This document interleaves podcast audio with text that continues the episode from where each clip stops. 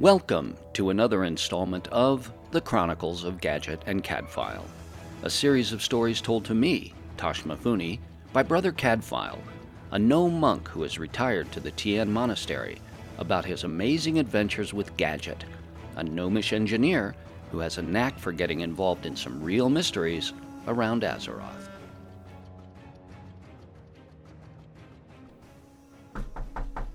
Hello? Brother Cadfael? Are you home? Well, good afternoon, Toshmifune. How very nice to see you again. Although, I am beginning to notice that you always seem to show up around, tea time. Oh, well... There, no need to be embarrassed. There's always plenty, and I do so enjoy our little visits.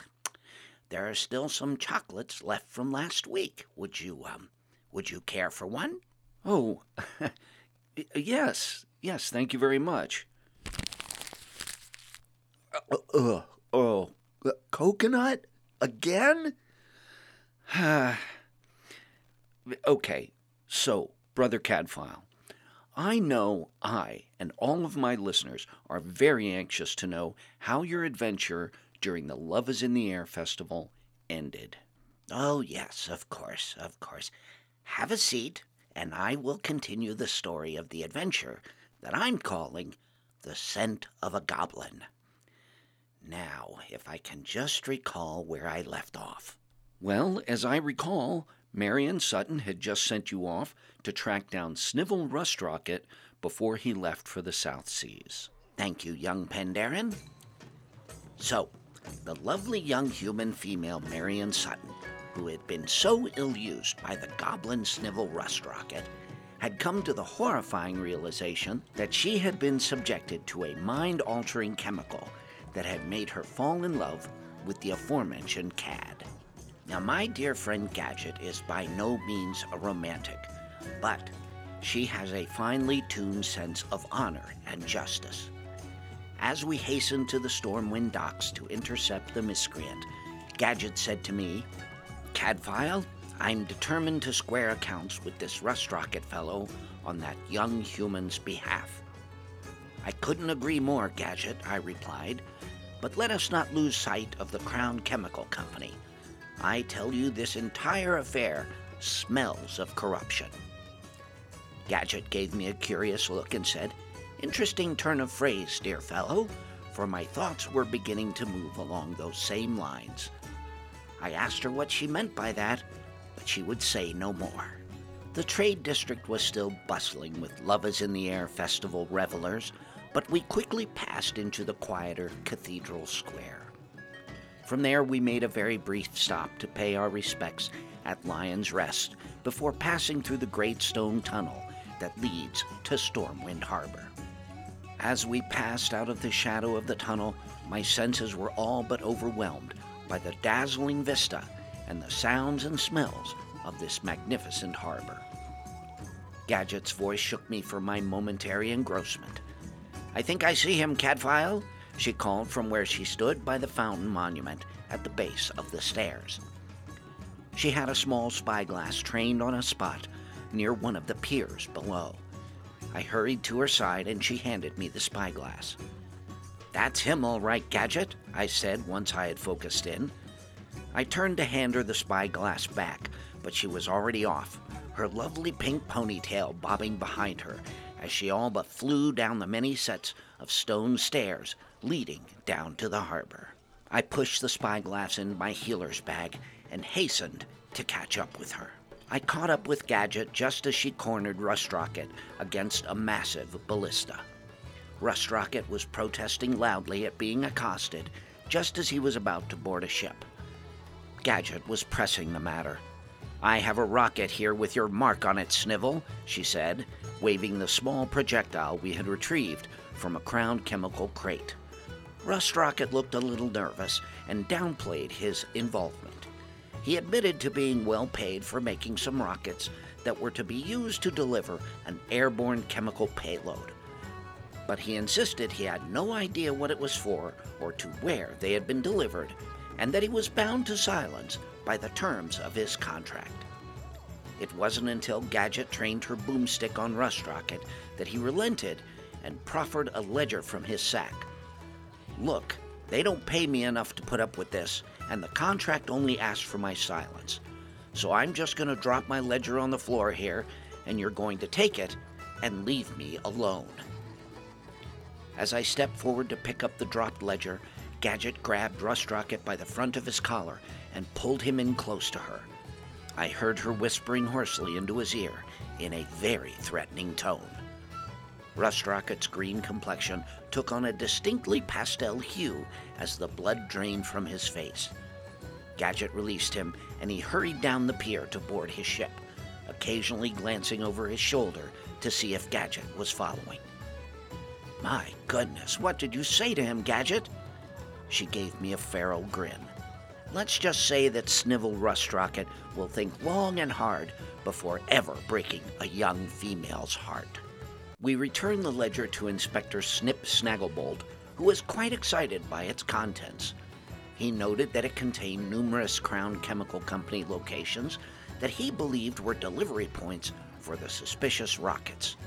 He pointed at one particular ledger entry and asked Gadgett and I whether we would consider going there and dealing with whatever we might find. Gadgett sighed but said, "In for a copper, in for a gold, I suppose. Shall we see this affair to its end, Cadfael?" I agreed, and we made our way to the Flight Master and Amber Mill in Silverpine Forest. I won't bore you with the details of this very unpleasant and somewhat tedious task, but suffice it to say that the day ended quite poorly for a number of Crown Chemical Company thugs, as well as a chemical wagon that was secreted within Amber Mill.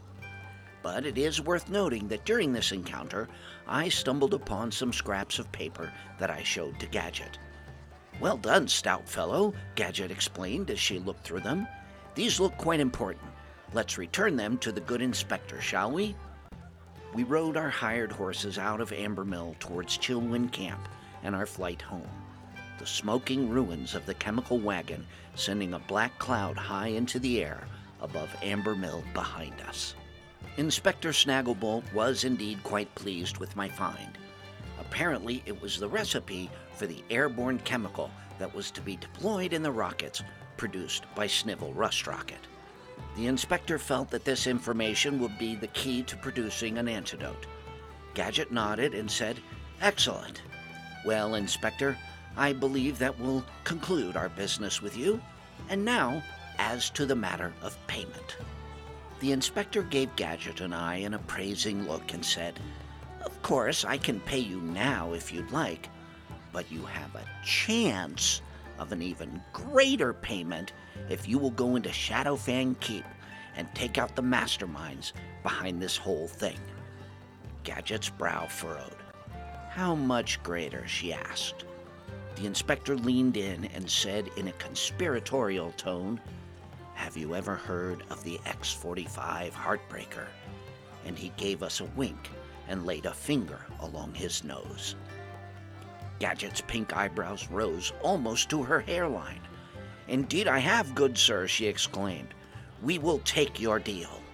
As we traveled to Shadowfang Keep, I asked Gadgett, "What is this X-45 Heartbreaker?"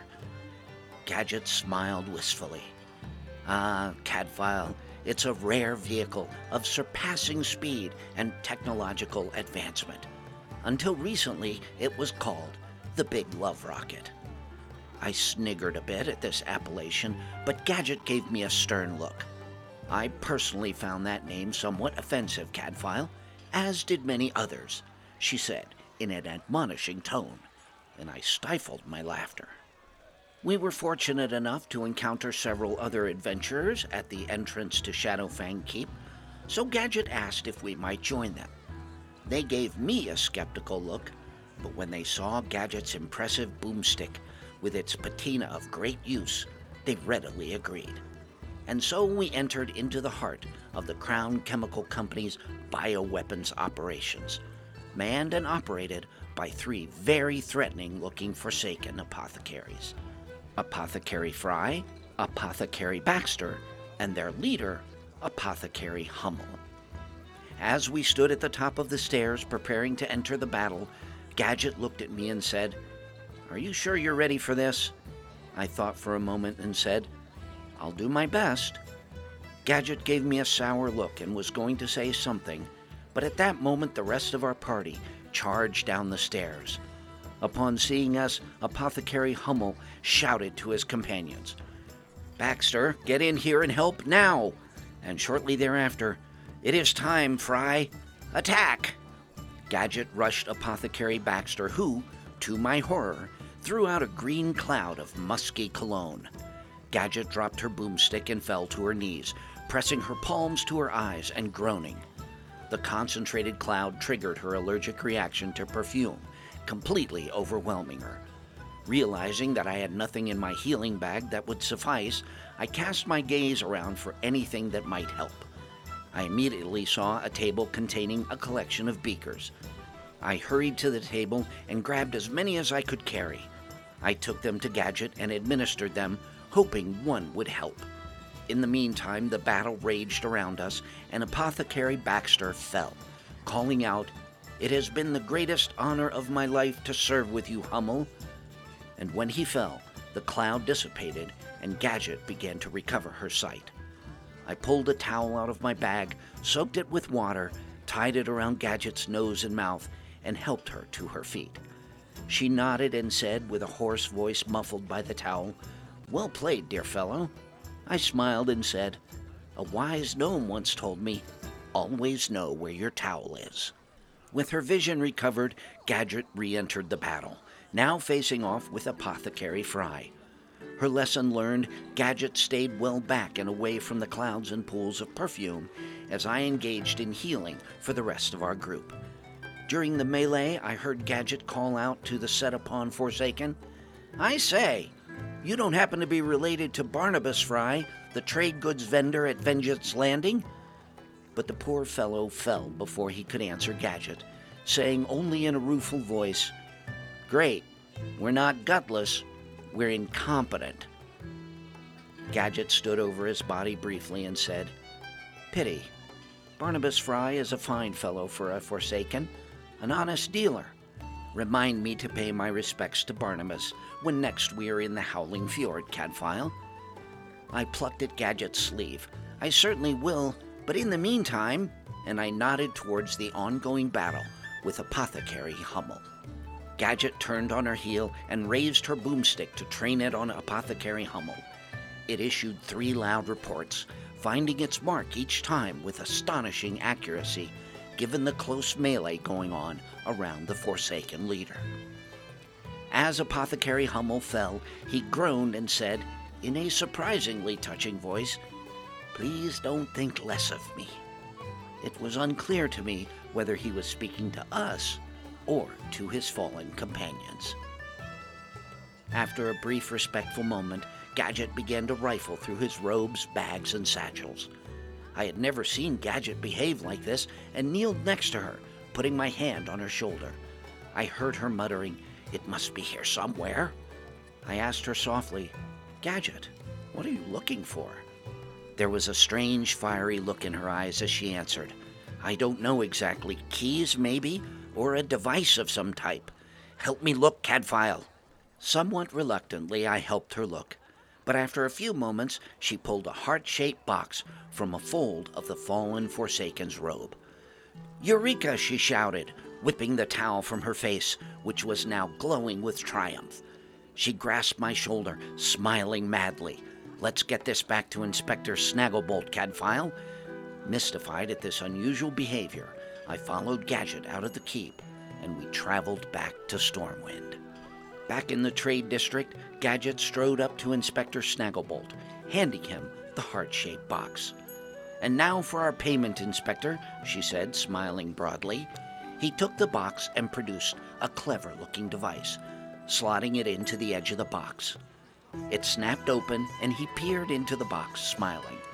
"Well, what a nice memento of your adventure," he said, and he handed the open box to Gadgett. She took it from him eagerly and reached into the box. Her face fell with disappointment as she pulled out a lovely rose. The latter part of that day found Gadgett and I back here in my rooms at the monastery. Gadgett sat dejectedly in front of the brazier, damp strands of her freshly washed pink hair peeking out from the towel wrapped around her head. I poured her another cup of strong tea and asked, "Feeling better after washing off all the perfume and cologne?" She nodded and sighed. "Cadfael, remind me next time we are dealing with a goblin to ask what the odds are of getting the greater payment. If I had known I had less than a 1 out of 100 chance of getting the Heartbreaker, I would have taken the lesser payment." I chuckled softly and sank into the chair across from her. "Well, Gadgett, there's always next year, and besides, you may not have gotten the X-45 Heartbreaker, but you did get a lovely rose. Oh, and while I am thinking of it," and I produced the rose I had bought her from the Crown vendor in Ironforge. I gently laid it on the table, crossing its stem with the one from the rose she had gotten from the heart-shaped box. She arched an eyebrow at the roses, pulled the robe I had given her closer around her, sank further into the chair, and with a slight hint of humor mumbled into her tea, "What a silly holiday." We fell into a companionable silence, and as the evening fell, the firelight from the brazier danced on the two roses and the heart-shaped box on the table between us.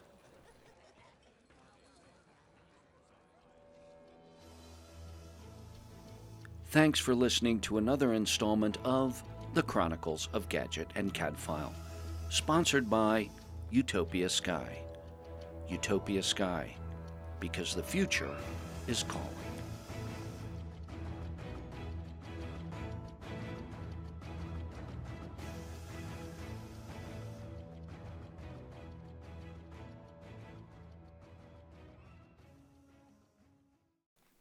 The Chronicles of Gadgett and Cadfael is a work of fan fiction based on World of Warcraft.